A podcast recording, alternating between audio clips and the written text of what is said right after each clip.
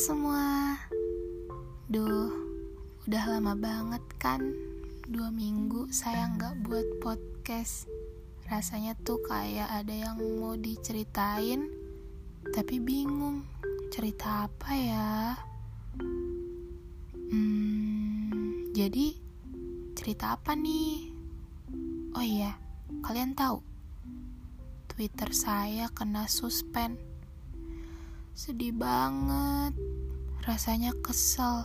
Rasanya mau ngomel-ngomel ke pihak Twitter, tapi saya sadar mereka kenal saya aja enggak, berani-beraninya saya ngomel-ngomel. Aduh, habis gimana?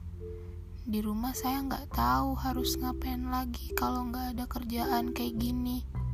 Paling nggak jauh-jauh, ya buka Twitter, nge-JB-JB sana-sini, ngebacain tweetan orang-orang yang isinya penuh dengan kekesalan, kekhawatiran, keresahan.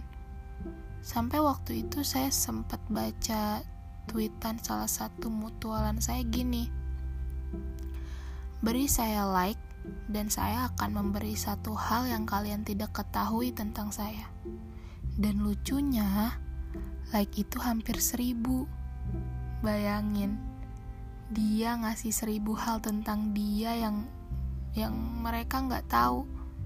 Nggak tahu sih itu beneran atau cuman hayalan. Aduh, bulan puasa jadi julid kayak gini.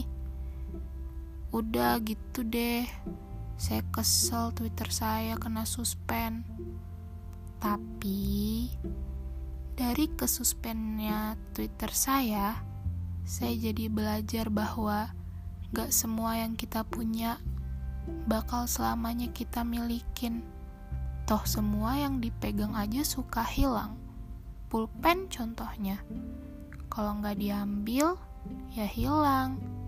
Pacar, kalau gak ditikung ya ditinggal. Makanya buat kalian nih yang lagi ngemilikin sesuatu, jangan merasa dia punya gue banget. Gak boleh sampai ada yang ngemilikin.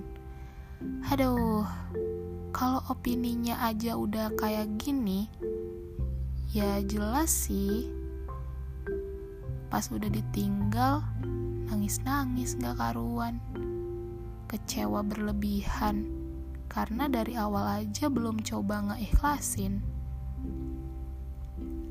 Kadang hidup memang sesedih itu, tapi bukan hidup namanya kalau isinya cuma tentang bahagia aja.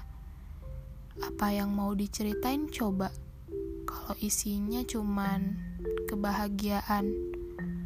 Orang juga bakal bosen dengernya. Udah deh, segitu aja cerita podcast kali ini. See you podcast selanjutnya.